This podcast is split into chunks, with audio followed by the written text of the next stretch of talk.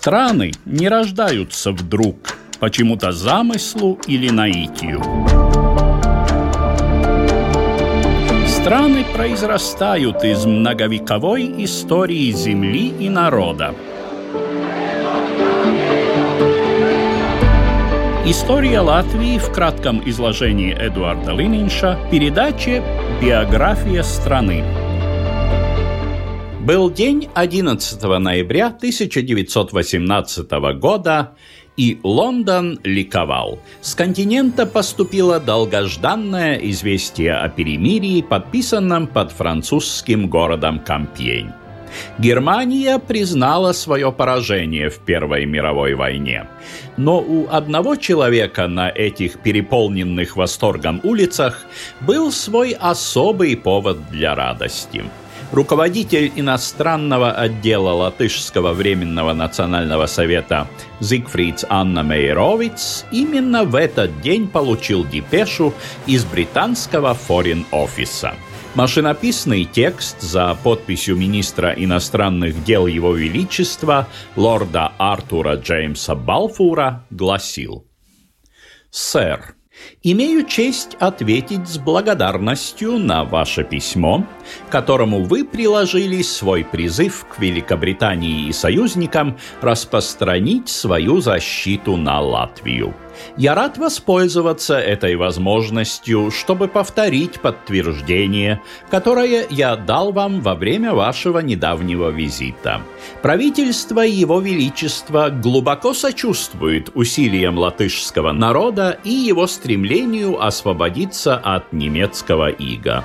Я рад подтвердить свою готовность временно признать Латвийский национальный совет качестве де-факто независимой институции до тех пор, пока мирная конференция не заложит основы новой эры свободы и счастья для вашего народа.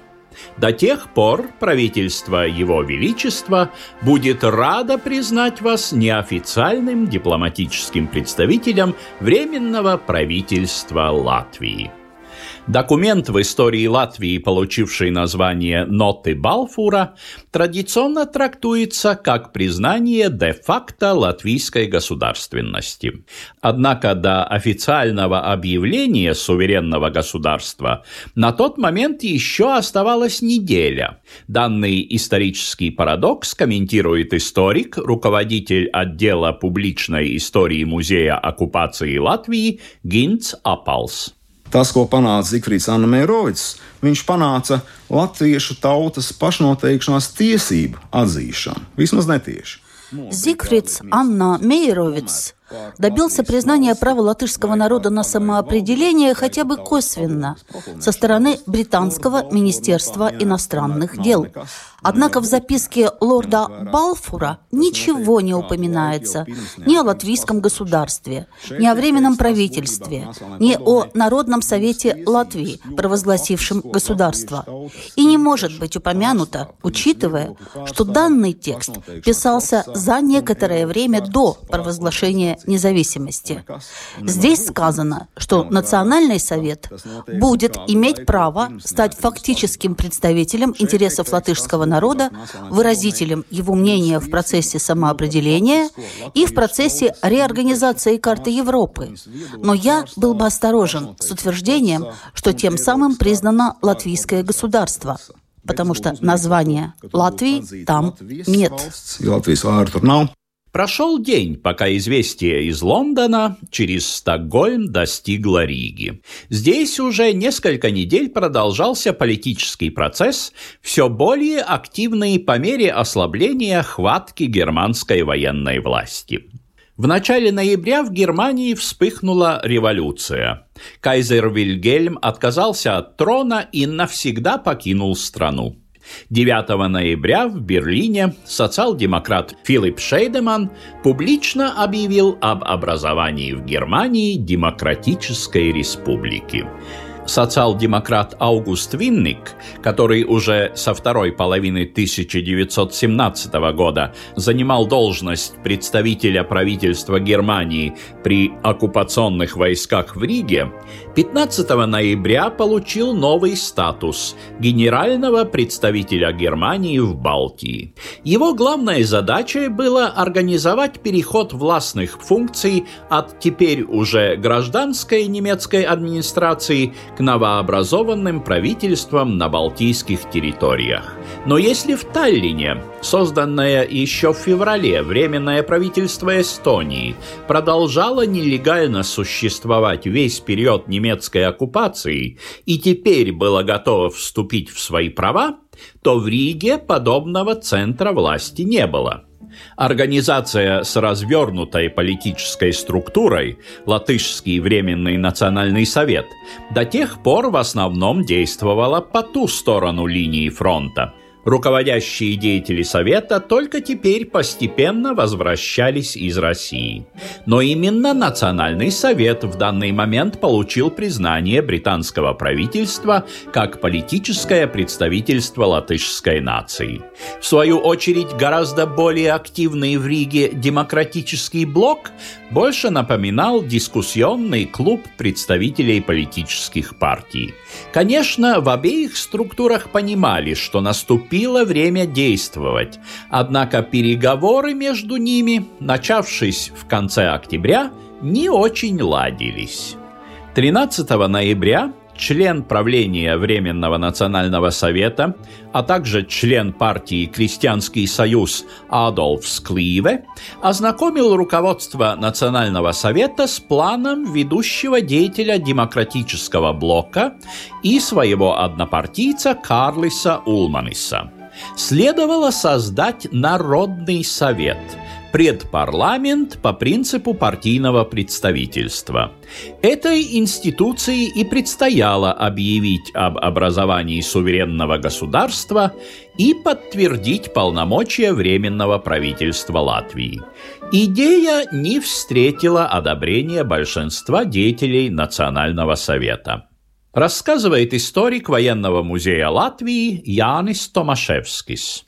Pirmais ir tas, ka nesakrita Nacionālās padomjas un demokrātiskā bloka uzskati par to, kas tad būs šis eh, latviešu pašnoteikšanās starptautiskais garants un galvenais atbalsts. Во-первых, мнения Национального совета и Демократического блока не сошлись в том, кто будет международным гарантом и главной опорой латышского самоопределения.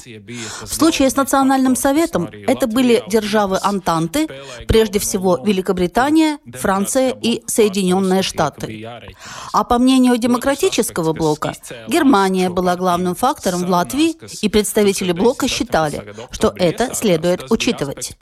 Второй аспект аспект, проявившийся в переговорах между двумя сторонами, заключался в том, каким будет состав латвийского представительства, то есть будущего Народного Совета. С момента своего основания в 1917 году Национальный Совет состоял не только из политических партий, но еще в большей мере из общественных организаций, солдатских организаций и кооперативов. Надо сказать, что в 1918 году многие из этих общественных организаций уже утратили свое влияние или вообще были ликвидированы. Например, в августе 1918 года официально был ликвидирован Центральный комитет по обеспечению латышских беженцев. Демократический блок считал, что Народный совет должен состоять только из политических партий.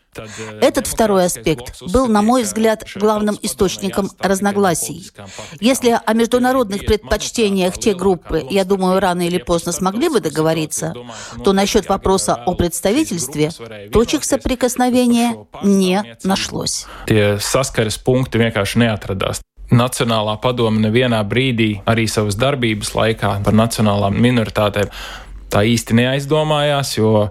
Национальный совет за все время своей деятельности по-настоящему не задумывался о национальных меньшинствах. В 1917 году, когда Совет создавался, эти национальные меньшинства не были достаточно политически сформированы, чтобы выражать свои установки. Но сигналы, тогда исходившие от меньшинств, не благоприятствовали идее национальной независимости Латвии. В 1918 году ситуация была, пожалуй, несколько иной.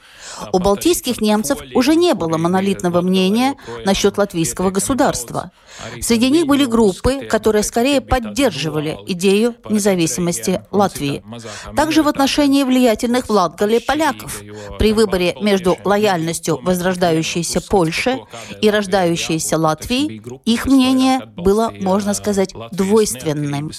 Демократический блок считал, что эти меньшинства, как и евреи, русские и другие, должны быть вовлечены в процесс создания государственности. Все части общества должны вовлекаться, потому что рано или поздно они должны были понять, независимость Латвии отвечает их интересам.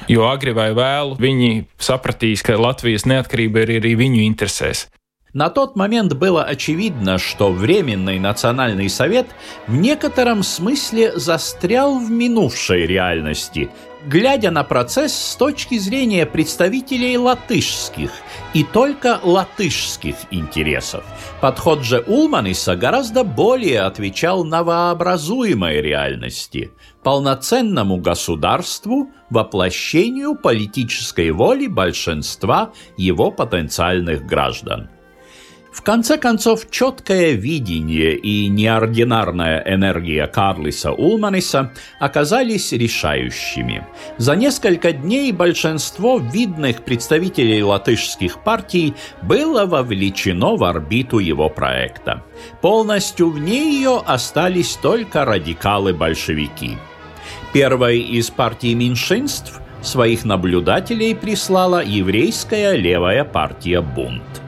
Критическая масса была достигнута 16 ноября, когда была сформулирована политическая платформа и принципы образования Народного совета.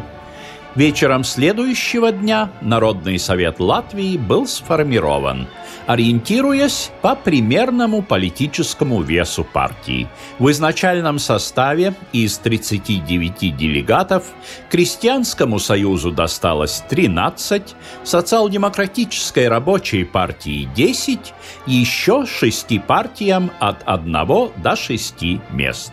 Впоследствии состав Народного совета постоянно расширялся путем кооптации, включая представителей из тех частей Латвии, где на момент создания Совета деятельность партии в условиях войны практически отсутствовала, а также представителей меньшинств. Перед выборами учредительного собрания Латвии в апреле 1920 года численность членов Народного совета достигла 245. 18 ноября 1918 года в 19.30 на сцене тогдашнего второго городского театра Риги, ныне Национального театра Латвии, собрались члены Народного совета. Оказалось, что избранный заочно председатель совета Янис Чаксте – так и не прибыл в Ригу, поэтому руководство мероприятием взял на себя его заместитель, юрист, в будущем второй по счету президент Латвийской Республики Густавус Земгалс. Его подпись, а также подпись руководителя Временного правительства Карлиса Улманиса легли под резолюцией, которая гласила «Народный совет Латвии признавая себя единственным носителем высшей власти в латвийском государстве, заявляет, что Латвия, объединенная этнографическими границами Курземе, Видземе и Латгале, является самостоятельной, независимой, демократически республиканской страной. Диа!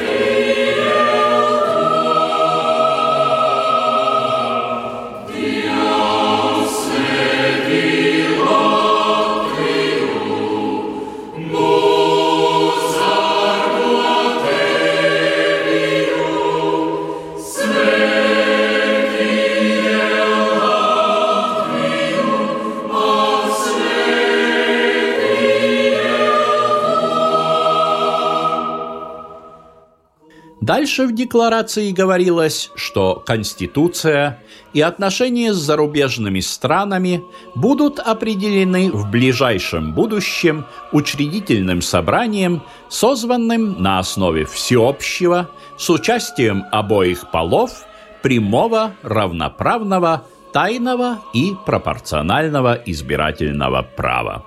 Со сцены, украшенной широким красно-белокрасным полотном, в тот вечер прозвучало много слов напутствия новому государству.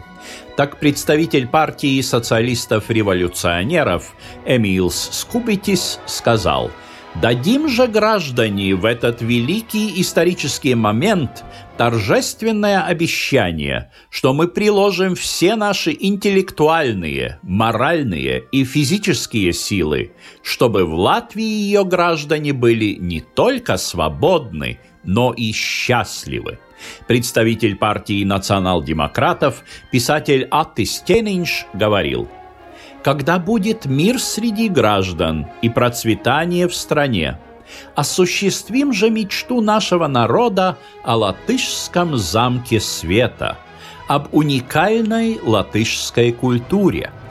Да не превратится мир и экономическое благополучие граждан в обывательство. Народы, не создавшие своей культуры, своих особенных духовных ценностей, жили напрасно. Многих, пожалуй, удивило выступление представителя социал-демократов Паула Калнинша. Он заявил, «Мы, представители Латвийской социал-демократической рабочей партии, считаем необходимым способствовать формированию свободной Латвии как независимого государства. Свободная, независимая Латвия, однако, для нас не цель, а лишь средство для достижения наших целей. Как прежде, так и теперь мы стоим на основах социалистического интернационала. Их цель, а значит и наша, социалистическая республика в Союзе свободных наций. Комментирует историк, руководящий исследователь Латвийского национального архива Янис Шилинш. Tas bija tobrīd pārsteigums visiem, kur atradās Национального театре, ka šāda декларация ir, jo... Это стало неожиданностью для всех, присутствовавших тогда в Национальном театре, так как накануне вечером не было и намека на то, что социал-демократы подумывают о таком шаге. Та социал-демократическая партия образовалась весной 1918 года как оппозиция большевистскому направлению. Но и среди этих умеренных социал-демократов, конечно, были разные взгляды и течения. Надо помнить конкретную ситуацию. 18 и 19 ноября 1918 года, как раз в дни провозглашения государства, в Риге состоялось еще одно очень крупное политическое событие – конференция большевиков, на которой обсуждалось, каким будет будущее Латвии. По-моему, это странное заявление социал-демократов 18 ноября появилось чисто из-за политической конъюнктуры структуры, чтобы не потерять рабочих, не показаться прихвостнями буржуазии, чтобы большевики не могли разыграть ту же карту, что и в 1917 году, когда они говорили «Мы против временного правительства, мы радикальное крыло, а эти, меньшевики, предали рабочий класс». Социал-демократы находились в трудном положении. Они заявили, что будут в оппозиции к временному правительству, но продолжат участвовать участвовать в Народном совете, предпарламенте Латвии в качестве конструктивной оппозиции, двигая страну в намеченном ими направлении. Однако самыми весомыми, пожалуй, были слова, произнесенные в тот вечер руководителем Временного правительства Карлисом Улманисом. «Теперь, когда мы свободны, и больше не ждем благ и помощи свыше или извне, мы сами будем создавать нашу жизнь. Все граждане Латвии смогут принять участие в этой работе и смогут пользоваться благами, связанными с нашей независимостью. Все граждане, независимо от их народности, призваны помочь в этом, ибо права всех народностей в Латвии будут обеспечены. Это будет демократическое государство справедливости, где не должно быть места ни угнетению, ни несправедливости. Биография страны История Латвии в кратком изложении Эдуарда Лининша по субботам в 15.05.